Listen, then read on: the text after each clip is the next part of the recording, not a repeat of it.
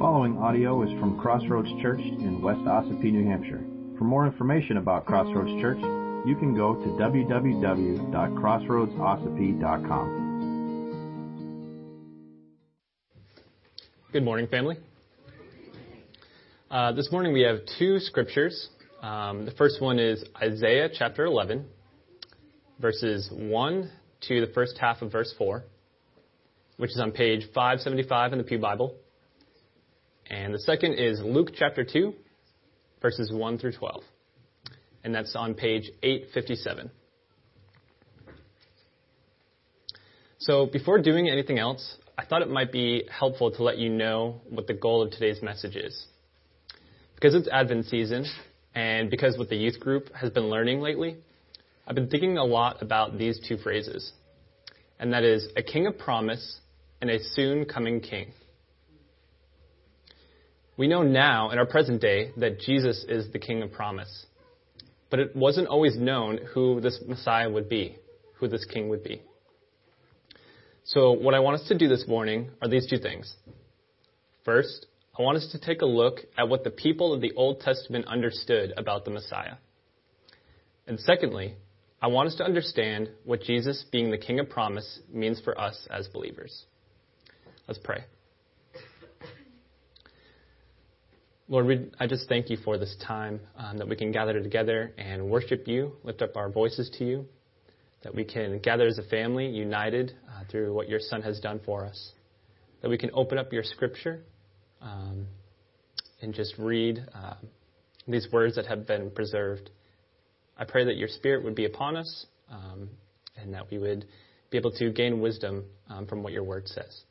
Amen. So, over the last year, uh, the youth group has been studying the books of the Bible using a video series called The Bible Project. And I believe it was in January of this year that we started in the book of Genesis, and we're about one video away from finishing up with Isaiah, which is, feels appropriate for this season. And as we've been going through the books of the Old Testament, the youth group and I have noticed two things. The first is that Israel was terrible at listening and they were e- like us, uh, and they were easily distracted as well.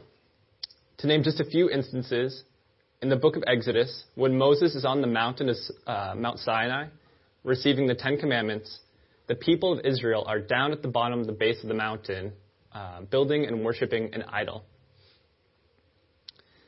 In Joshua, when the people of Israel were clearly told that the spoils of battle were off limits, Scripture tells at least one man who took garments and silver after the Battle of Jericho. Time and time again, we see that Israel was rebellious and strayed from what God would have for them.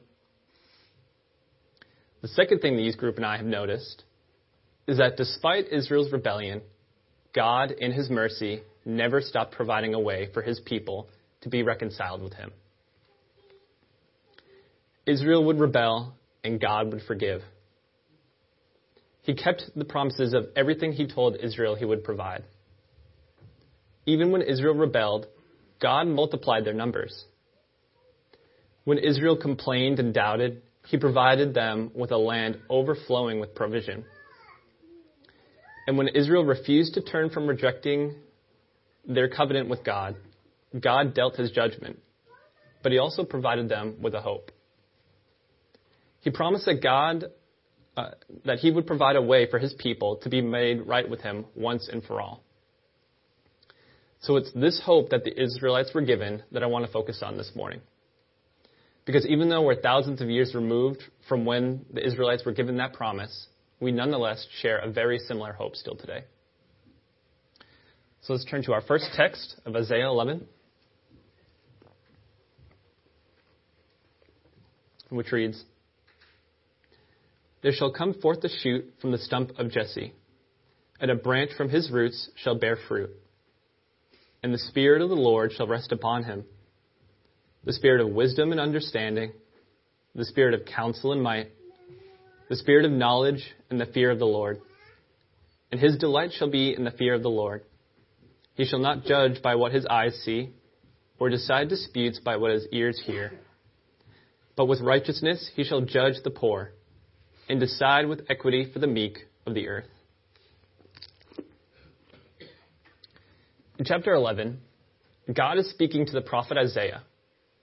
He's speaking to Isaiah, and in the first half of this chapter, God is giving him a prophecy about the Messiah.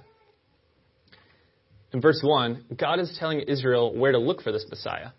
He says, There shall come forth a shoot from the stump of Jesse, and a branch from, uh, from his roots shall bear fruit.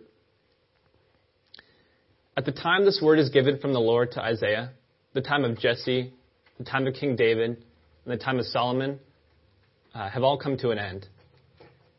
This first verse is telling Israel that the coming Messiah will come from the line of Jesse, which is the same line of David and Solomon.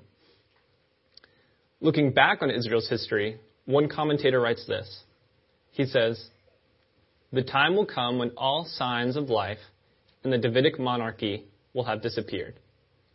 Like a tree cut to a stump, but there remains a secret vitality. We know that during the time of Isaiah's writing, that the time of the Davidic monarchy was not far off. Israel would be conquered by Babylon, and the ruling line of David would cease. However, there remained a secret vitality, and along with it, a promise from God of a coming king. Verse 2 And the Spirit of the Lord shall rest upon him the Spirit of wisdom and understanding, the Spirit of counsel and might, the Spirit of knowledge, and the fear of the Lord. Here in verse 2, God gives more information about this Messiah that moves the reader just beyond the simple understanding of where he will come from. God, through Isaiah, tells the people of Israel that this, what this Messiah will be like. This Messiah will be different than any king they've had or any prophet they have known. He will be the complete fulfillment of what others have foreshadowed. He will be empo- uh, empowered by the Spirit of God. He will be wise and have the right judgment of all things. He will have divine understanding and be able to see to the heart of an issue. The Spirit of counsel will give the Messiah the ability to devise a right course of action. And with power, will be able to see it through. Now, regarding the spirit of knowledge and the fear of the Lord, uh, one commentator has this to say. He says, Knowledge is enjoying a personal, intimate relationship with a person. And when that person is the Lord, the relationship demands and prompts fear, which shows itself in moral concern, obedience, sensitive conduct, loyalty, and worship. Now, before we go any further, you might get the true sense of the word of how fear is being used here just by that quote. But I want to make it very clear. When we think of fear, we typically think of cowardice, being afraid of, or wanting to run away from something. However, that's not how it's being used here.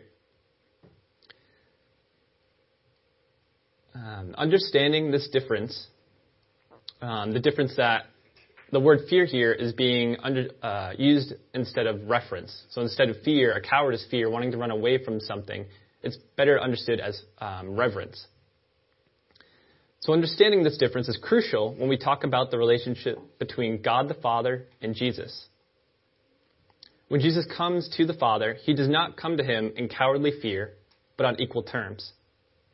The Father and Son are in unity with one another. They have a right and truly perfect relationship with each other. Jesus' obedience and worship of the Father is not done through fear, rather, it's an expression of divine love. Verses 3 and 4 again. And his delight shall be in the fear of the Lord. He shall not judge by what his eyes see, or decide disputes by what his ears hear. But with righteousness he shall judge the poor and decide with equity for the meek of the earth. And his delight shall be in the fear, or as we just discussed, his delight shall be in the reverence, in the obedience, and in the worship of the Lord. In judgment, he shall judge according to the truth of the matter, not simply by how, how things appear at first, or by what others are saying. And with righteousness, according to a divine standard, this Messiah will judge both the poor and the wicked equally. This is the hope that was given to the people of Israel by the Lord that this Messiah would come and live among God's people, display these qualities, and be the one to restore their relationship with God. But something I'd like to point out is that what Israel actually was promised about the Messiah and what the people of Israel understood the Messiah to be were not completely aligned. The people of Israel knew that the Messiah would come from the line of David, and because of this, they expected the Messiah to come in the form of a ruler or in the form of a king, someone to free them from the oppression of the Romans. But as we know, God's plan was different than man's. So that brings us to Luke chapter 2.